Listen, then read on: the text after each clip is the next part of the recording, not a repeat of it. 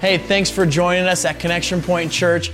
You know, we would love for you to stay connected, and a simple way for you to do that is to subscribe so that each week you can get notified when new content goes live. We'd also love to keep in touch with you throughout the week, and the best way to do this is through our Connection Point Facebook page. Now, with all that being said, let's go to this week's message with our lead pastor, Zach Maddox.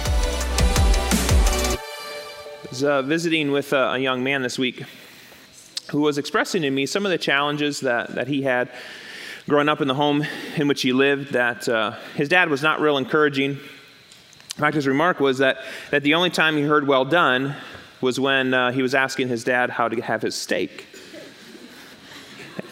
Dad, how do you want your steak? Well done, son. Well done. Okay, just kidding. It's a terrible joke. That's not a true story. Nobody came to my office to share that with me. I'll work on it. Poor delivery, maybe. But here's the thing there is something within our hearts that we want to hear well done, right? There is something within us, there's this, this desire we have to know that we're appreciated. And that comes from God. But here's the other thing is, is not only does that come from God, but God fulfills it. And so that's what we want to look at today is, is where should our appreciation come from? Where's the healthiest place for that to come from? And, and so as we continue our, our message series this morning on who are we, we want to take a look at a message of we are appreciated and saved. We're appreciated and saved. And, and Paul has some wonderful things to kind of encourage us with in that way this morning. So if you have your Bibles, Hey, I hope you've got your Bible today. Um, again, I'm going to reiterate I need your help today. Help us clear out Bibles from the sanctuary. So, if uh, you don't have your Bible, of course, you can use the one underneath your chair. Just take it on home with you today. Give it to a neighbor, a family, a friend. Take out one, two, three, four copies. But help us clear out Bibles today. That helps us this week as we kind of reset for next week. Um, but I'm going to invite you to stand for the reading of God's Word. We are in the New Testament book of Ephesians. So that's toward the back of the Bible. Ephesians chapter 1 is where we're going to start, but we're going to go ahead and get into chapter 2 as well. A little bit longer scripture reading this morning. But we're going to start in verse 15. So Ephesians chapter 1, verse 15 is where we're started.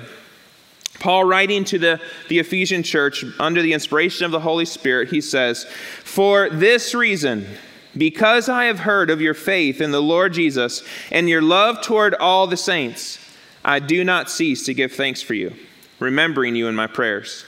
That the God of our Lord Jesus Christ, the Father of glory, may give you the spirit of wisdom and of revelation and the knowledge of him, having the eyes of your hearts enlightened, that you may know what is the hope to which he has called you, what are the riches of his glorious inheritance in the saints and what is the immeasurable greatness of his power toward us who believe, according to the working of his great might, that he worked in Christ when he raised him from the dead and seated him as a right hand in heavenly places.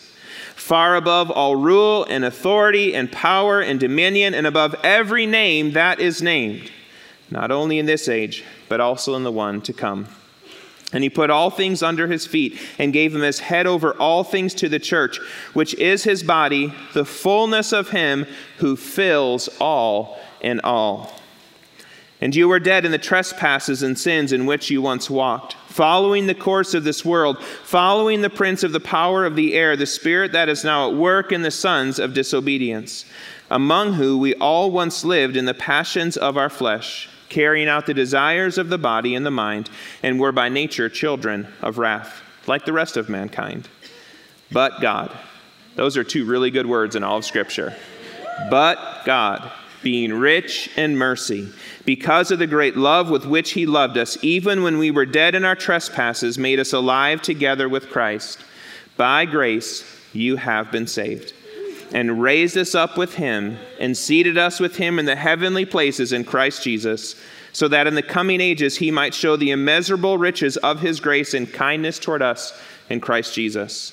For by grace you have been saved through faith. And this is not your own doing, it is the gift of God, not a result of works, so that no one may boast. For we are his workmanship, created in Christ Jesus for good works, which God prepared beforehand that we should walk in them. These are the very words of God. You may be seated this morning. A couple of weeks ago, we kicked off our new message in Ephesians with, with the message on I am in Christ. And in this message, we learned that our identity in life cannot be achieved, it can only be received. This is so important. It can only be received from one source our Creator, Jesus. Our identity cannot be found in what we do, but in who God created us to be. In this message of I am in Christ, we found that we are all born into Adam, the first human, but we have this incredible opportunity to be born again in Jesus. And as we make this decision to be born again in Christ, we find that Jesus takes our place especially as we think about the cross, that he comes into our position and we go into Christ's. That's a bit of what Paul was writing about this morning in chapter 2. And as we live in Christ, we also find he sustains us, and he's the one that makes our life meaningful. He becomes the very essence of our lives, our hopes, our future, our joys, our everything. And then in our next message, the one we talked about last week, that I am a blessed saint in Christ. We are blessed and we are saints.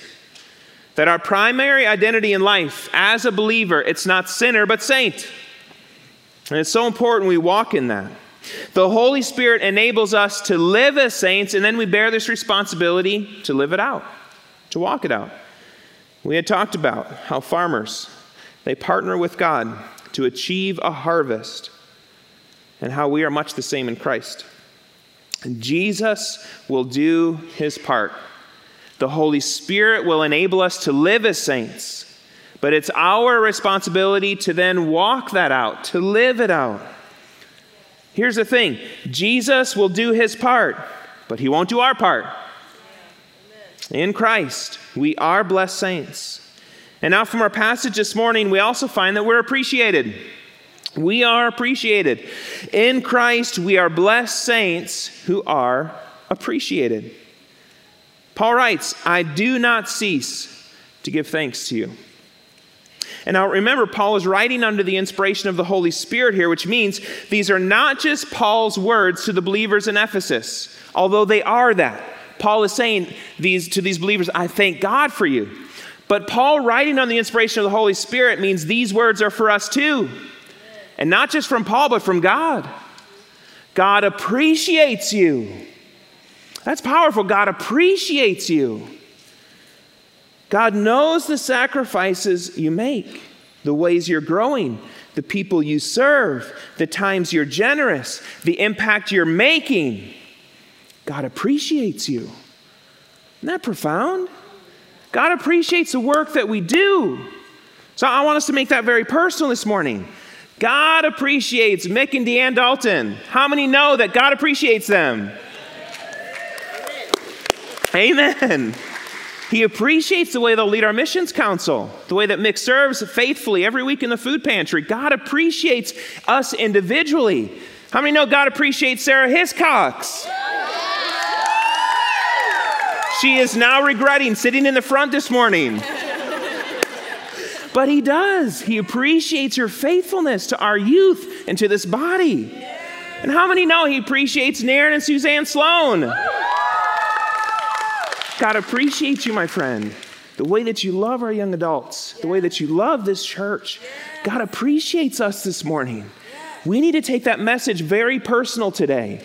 God appreciates us. He really does. And we can never forget that these words, they're personal. We can't just gloss over them and read over them and think that they don't apply. They do. So I want us to think about these words this morning from Jesus to you. Therefore, I also, after I heard of your faith, Jesus says, because of your faith in me and your love for all the saints, I do not cease to give thanks for you, making mention of you in my prayers.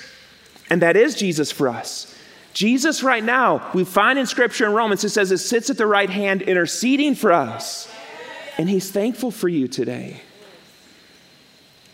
And I understand that some of you might have a hard time receiving thanks, but we shouldn't. I've thought about sometimes I have a hard time answering somebody says, Good message, Pastor. And I know in the end, they're not really my words, they're His. But you know what? It's okay to just say thanks, right? But for whatever reason, sometimes we feel like we've got to get into this like theological response. You know, we kind of, well, don't praise me, I'll glory to God. People turn this into some like theological argument. Well, you know, God is sovereign, it's all by His grace, I'm just His servant, He empowers me. You just want to like hold up your hand and say, that's a lot of words.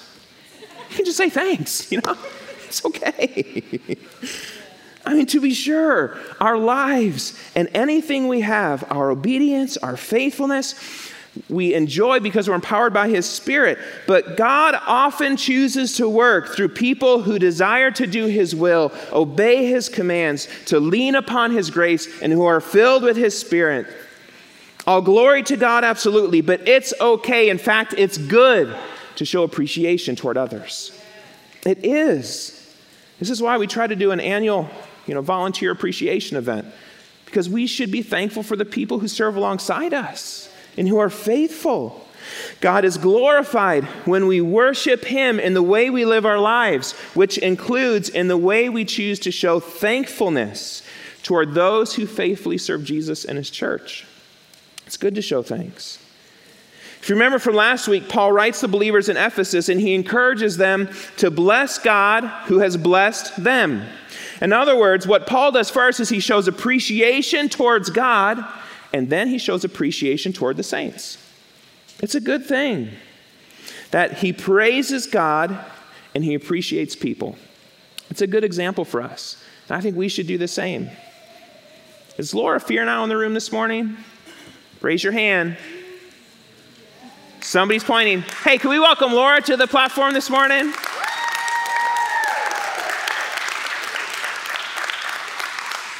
Shelly's going to come too. If you don't know Laura and her family, they've been here for several years, serving, serving, serving. Is this your last Sunday or close to it? This is her last Sunday.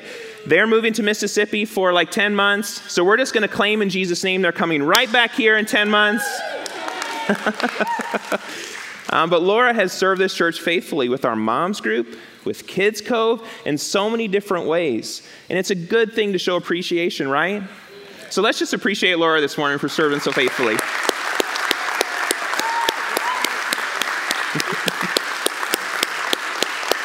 Thank you, Laura. Look, if you're serving on our production teams, we so appreciate you. If you are serving on our music teams, we so appreciate our music team members. If you are serving in guest services, you are so appreciated today all of our kids workers, praise God for the way that they pour into the lives of our kids. I mean, we personally, Shelly and I personally benefit from the way that our kids workers and our youth workers pour into our kids. If you are serving in the food pantry, God appreciates the work that you're doing.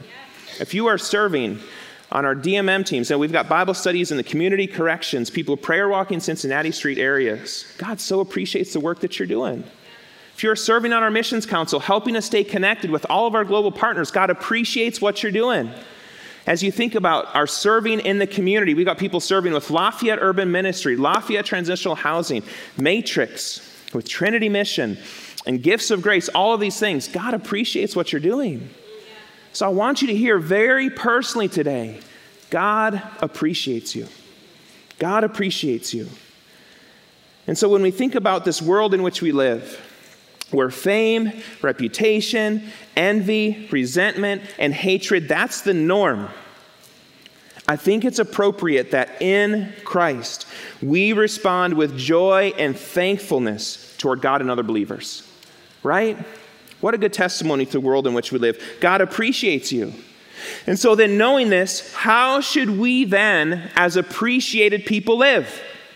I had shared with you because every one of these qualities in Ephesians that we're covering, Jesus in Christ. So in Christ, we are empowered to live as saints, to live blessed, to live appreciated. But then we also have this responsibility to live that out. You know that in Christ, we are saints, and we bear the responsibility to live as saints. In Christ, we are blessed. And so then we have the responsibility to live as blessed. In Christ, we are appreciated. And so then we have this responsibility to live as appreciated. God does his part, empowering us by his Spirit to live as blessed saints who are appreciated. But then we've got to walk it out. And so, how do we do that? How do we live as appreciated people? A couple of important things I want to point out here this morning. First of all, appreciated people, they exchange grumbling for praying. Appreciated people, they exchange grumbling for praying. When we feel neglected, taken advantage of, or taken for granted, we fall prey to grumbling. It's just what we do. Scripture makes it clear we should not grumble, so then how do we stop it? It's not like we can just like stuff it down, pretend we're happy and everything's okay. You ever encountered those people? You bump them, they looked happy, and then they throw up on you, right? Like something's not right there. Like you're stuffing stuff down that should have gotten out. There's the prayer room. so, what's important is for us to no longer be grumblers but prayers as we stop looking for people to appreciate us and start looking at Jesus who already appreciates us. Think about our Savior. Was Jesus appreciated? Not really. He was disrespected, neglected, and eventually murdered. Not really appreciated. The crowds didn't call out, appreciate him. No, crucify him. Like different language. But notice how Jesus responds. He prayed for those who persecuted him. He maintained his faith in God the Father. Jesus knew he was pleased with him, that God was pleased with him, and he appreciated his obedience. So we can follow that example. As appreciated people, when we get frustrated, annoyed, or feel underappreciated, instead of responding with grumbling, we can respond with prayer. And by praying, here's what happens is we protect our hearts from bitterness and anger. We really do. And prayer doesn't just change our external circumstances, it internally transforms our hearts. Appreciated people, what do they do? They exchange grumbling for prayer. But we also see that appreciated people, they exchange competing for celebrating. They exchange competing for celebrating. When we're unappreciated, we're prone to engage in unhealthy competitiveness. We become jealous of others, we can speak ill of them, question their motives, obsess over defeating them, and rejoice if they fail or suffer humiliation.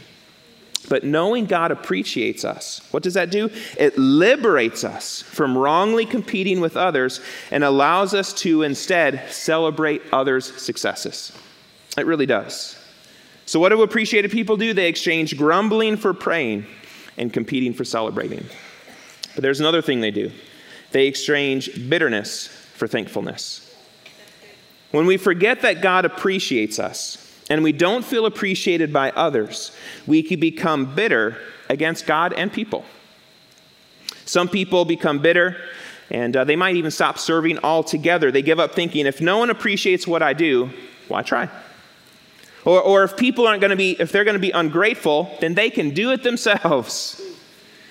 But others, they don't give up on serving, they just get bitter in the midst of serving and have a grumbling spirit. But the truth is, this is why I wanted to start this way God appreciates everything that you do, and He sees everything that you do. Nothing is missed. Nothing is missed. So God appreciates us, and so then we can be thankful for that. Because appreciated people, what do they do? They exchange bitterness for thankfulness. And appreciated people, they exchange performing for serving. Yeah. They make this exchange that we live in this upside down kingdom of God where greatness is not determined by how many people serve us, but by how many people we serve. That's the difference. This is what Jesus meant when he said, Whoever desires to become great among you shall be your servant. Knowing God appreciates us allows us to exchange our performance for service. Performance, think about it this way performance is done for the sight and approval of others, but service is done knowing God is watching, He's approving, whether or not anybody else is. Appreciated people exchange performing for serving. And lastly, what we find is appreciated people exchange boasting for encouraging. They exchange boasting for encouraging. Unappreciated people can resort to boasting in an effort to earn others' appreciation. That's unhealthy and unhappy. It's an unhappy path to walk down. That the underlying hope is that when people hear about the great things we've done and the sacrifices we've made, they'll be grateful and appreciative. But it rarely works out this way. If we truly believe God appreciates our service, we can stop boasting and simply start encouraging others. Because when we boast, what are we doing? We're using people for appreciation. But when our appreciation comes from God, we can start loving people and sharing ways on how we appreciate them. Appreciated people, what do they do? They exchange grumbling for praying, they exchange competing for celebrating, bitterness for thankfulness, performing for serving, and boasting for encouraging. So, what that means is, is if you start to grumble, remember Jesus didn't grumble. Instead, he chose to pray. And so can we. So, the next time you feel like competing with someone, Remember, you are appreciated by God, and so instead you can choose to celebrate others' success. Instead of boasting of your accomplishments, try encouraging someone instead. And in so doing, you'll live out your life in Christ as a blessed saint who's appreciated. Because in Christ, we are appreciated. But we also find in Christ, we are saved. We are saved. In Christ, we are blessed saints who are appreciated and saved. We're going to keep building on that statement through this series. Reading from our passage this morning, this time in the New Living Translation, here's what Paul writes Once you were dead because of your disobedience and your many sins. You used to live in sin just like the rest of the world, obeying the devil, the commander of the powers in the unseen world. He is the spirit at work in the hearts of those who refuse to obey God. All of us used to live that way, following the passionate desires and inclinations of our sinful nature. By our very nature, we were subject to God's anger just like everyone else. But God is so rich in mercy and loved us so much that even though we were dead because of our sins, He gave us life when He raised Christ from the dead. It is only by God's grace that you have been saved. For He raised us from the dead among with Christ and seated us with him in the heavenly realms because we're united with Christ. So God can point to us in all future ages as examples of the incredible wealth of his grace and kindness toward us, as shown in all he has done for us, united in Christ Jesus. God saved you. God saved us. This whole section of scripture from Ephesians chapter 2, it's an explanation of what it means to be saved. It's kind of a really neat synopsis of salvation that we were dead in sin, living in it, headed toward final judgment, and God saved us. God saved us. But being saved, it's not a one time act. What's important for us to understand in Christ is we have been saved, we are being saved, and we will one day be saved. We will. Because of what Jesus did on the cross, we have been saved. The work has been done. But then, because of the work of the Holy Spirit in our lives, who makes us new and more like Jesus every day, we are being saved. And one day, either we will go to see him or he will come to gather us, and we will be saved. We will be saved. But now, I want us to look at what exactly have we been saved from? From our passage, we find we've been saved from six things. This is all in Ephesians chapter 2. We have been saved from sin, death, worldly living, Satan, our old nature, and the wrath of God. I don't know about you, but that's a pretty good list of things to be saved from. Lord, help us in Christ. So let's break that down. We have been saved from sin and death. Sin and death. Death is first and foremost the penalty for sin. Because of sin, death entered the world. And it may be obvious, but death separates us from the source of life, the source of life being God. So, death, in a very real sense, is separation from God physically and spiritually. But thankfully, in Christ, we're saved from our sins, our evil hearts, and now the consequences of death. Because Jesus died, each of us can live a new life as a new person with new desires for the things of God, free from the penalty and power of sin. We're free from that. And because Jesus rose from the dead, we know we also one day will rise from the dead and be with Jesus forever. In Christ, we are saved from sin and death. And in Christ, we are saved from a pattern of worldly living. So a Christian is someone who turns their back on evil and who sets their face toward God, walking with Jesus in their new creation identity. We turn our back on those things that used to define us. In Christ, what happens is we're saved from the worldly way of living, and now we're transformed to live holy lives. But we also find in Christ we're saved from Satan. Although Satan was ultimately defeated at the cross, his final defeat will not occur until Jesus comes again. We've talked about this. So, in the meantime, he's still trying to war against us and God. But in Christ, we do not have to be defeated because his victory and authority are our victory and authority. I want to say this again.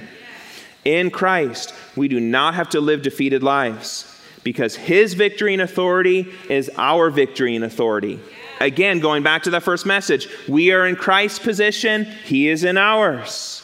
That's powerful to be in Christ. So in Christ, we are saved from Satan. And in Christ, we are saved from our old nature. In the first uh, 10 verses of Ephesians chapter 2, Paul contrasts our old nature of what it was to be in Adam with our new nature of what it is to be in Christ. This is an incredible list. Our old nature, we were separated from Christ. In our new creation, our new nature, we are united with Christ. In our old nature, we were dead. We were dead. And now in Christ, we're alive. And our old nature, disobedient to God. But now in Christ, because of His Spirit in us, we can be obedient to God and the good life that He has for us. We used to be ruled by spiritual evil, but now we're sharing in Jesus' rule over spiritual evil. We were objects of God's wrath, we find in these verses, but now we're objects of God's affection. Why? Because we're in Christ's position. We find in our old nature in Adam, we don't always really understand the evil nature of our hearts.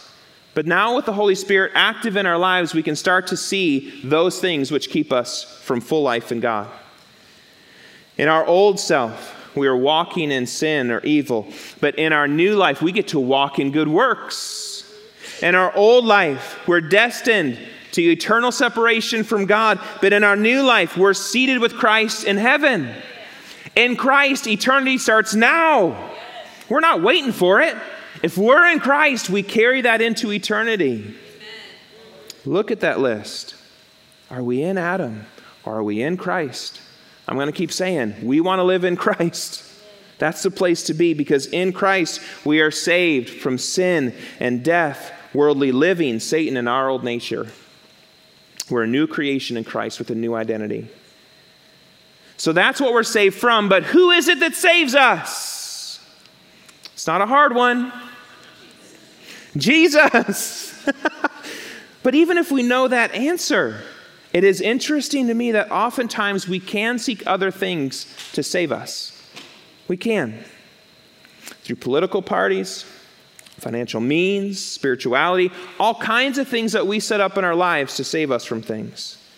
But to be clear, what we don't need in this world is more politics, financial gain, or spirituality. We don't need more sinners trying to act like saviors. We don't. We need one Savior and we have access to him. This is what Paul writes about when he declares, But God is so rich in mercy. He loved us so much that even though we were dead because of our sins, he gave us life when he raised Christ from the dead. It is only by God's grace that you have been saved. For he raised us from the dead along with Christ and seated us with him in the heavenly realms because we are united with Christ. Jesus is our Savior. We don't need any others. He is sufficient. The theme of these verses is very clear God saves us through Jesus as an act of mercy, love, and grace. God does the saving. The very name Jesus, in Hebrew, Yeshua, it actually means God saves. God saves. Jesus alone is our Savior. Apart from Him, no one is saved. But then we know what we're saved from, we know who we're saved by, but what are we saved for? That's the last part of these verses. In Ephesians chapter 2, after Paul established our victory in Christ, we are victorious in Christ. He gives us the reasons why God saved us. Here's what he says New Living Translation, Ephesians 2, verse 10. For we are God's masterpiece. You are God's masterpiece. There is no one else like you, either before in history, in current day, or to come. You're it. There's only one like you. And what does he say about you as a masterpiece? He has created us anew in Christ Jesus so we can do the good things he's planned for us from long ago. God is weaving this incredible tapestry in this world in which we live. Your life is a thread in it, and he's got these good works for us to walk into. And it's just then upon us to discover what those good works are. It's like this incredible adventure in Jesus. Jesus, what are those good works? That we've been saved to a new life in Christ that's meaningful, valuable, and purposeful. So if you're in Christ, Jesus has saved you for something. I love that Jesus saves us for himself. That's what he does. Jesus saves us for Jesus. And it can be the joy of our lives discovering exactly what it is that we have been saved for. That's why we've encouraged so many people in our congregation to go through the book Find Your Place by Rob Wegner and Brian Phillips. If you don't know your gifts that God has given you, if you don't know the passions that He's put in your heart, if you understand that your story is a part of God's story, when you put those things together, you start to discover and discern what it is those good works God's prepared for you. So if you don't know what those things are, I encourage you. You can go through that book if you want, but in the end, if you get plugged in, you'll start to discover what it is that God's done and what He's prepared you for. So, have you found your place? Pastor Jim, a, a couple of weeks ago, we had a Serve Others Sunday, and a number of people signed up to get plugged in in different places. My encouragement is find a place to serve and then evaluate. Am I fruitful here? Am I fulfilled here? Am I fruitful and fulfilled? And if that matches up, praise God. You're starting to enter into the good works that God has for you. If you missed that Sunday, you can always go to connectionpointchurch.org. On the top menu bar is a button to serve, and lots of ways that you can serve the kingdom of God, either here in the local church or in our local community or far around the world. Lots of ways to serve. My encouragement is find your place because you have been saved. You are being saved, and you will be saved, and you've been saved for something. And it's upon us to discover what that is. In Christ, what do we know? We are appreciated and saved. We're appreciated and saved. So I told you at the end of every message, we want to make these declarations of who we are in Christ. Because if you know who you are, then you know what to do. You really do. If you know who you are, you know what to do in every situation.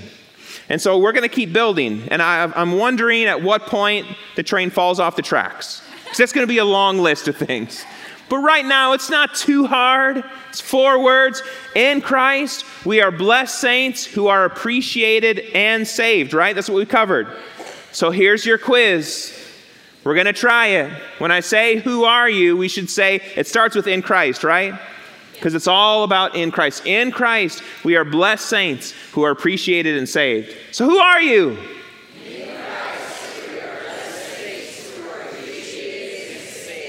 Amen. Amen. So may we live out that reality this week.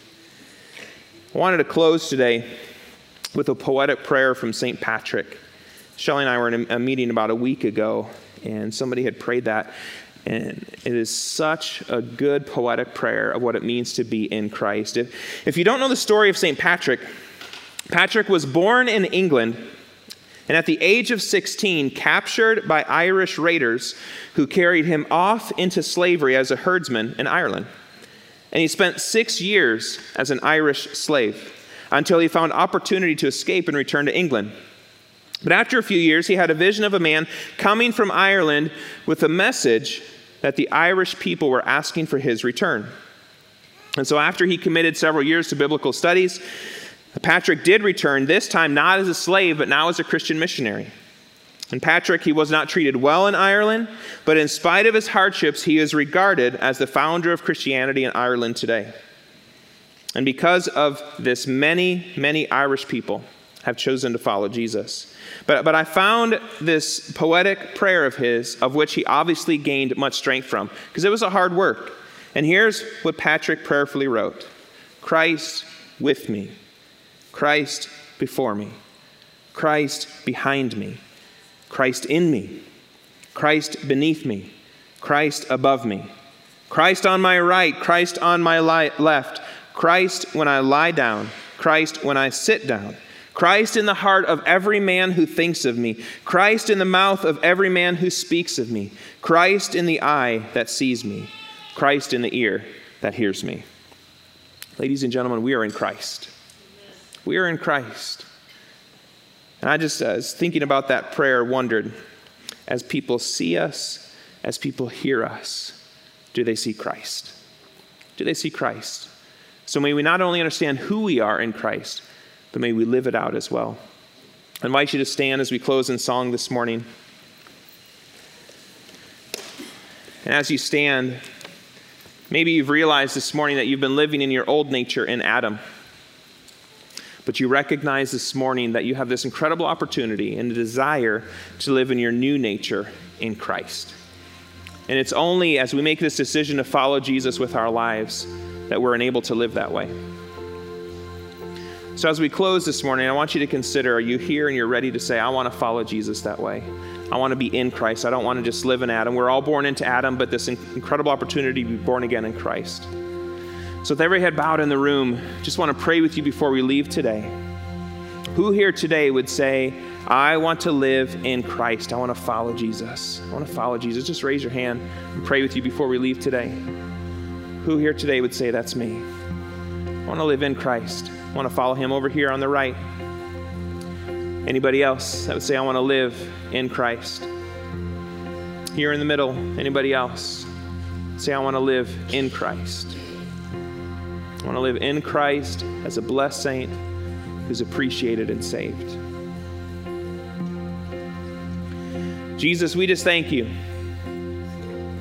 that you are willing to come to lay down your life so that we can live in you, that we can be in your position as you took ours. And so, God, I just pray for those that raised their hand this morning. I pray that by your Spirit, they feel overwhelmed today at the blessing of being in you, appreciated and saved. So, God, I just pray that you help us to live like you everywhere we go. Trusting you, Jesus, by your Spirit, by your power, overflowing in our lives, that that's who we can live like. And Lord, we just trust you for that work today. In Jesus' name, amen. If you raise your hand today, you know, sometimes our guest service members or one of our prayer team members, they may, as we close in song, just come alongside you to be willing to pray with you and, and really just answer questions you might have about what it looks like to follow Jesus. Because if you made that decision today, that's not just a one time thing. So you were saved, but now we are going to be being saved that Jesus is going to help you become more and more like him as you follow in his footsteps. But we don't want you to do that alone. So, as a, a guest service member or prayer team member maybe comes alongside, feel free to just talk with them as they lead you to what it looks like to follow Jesus for a lifetime. But let's go ahead and close in song today.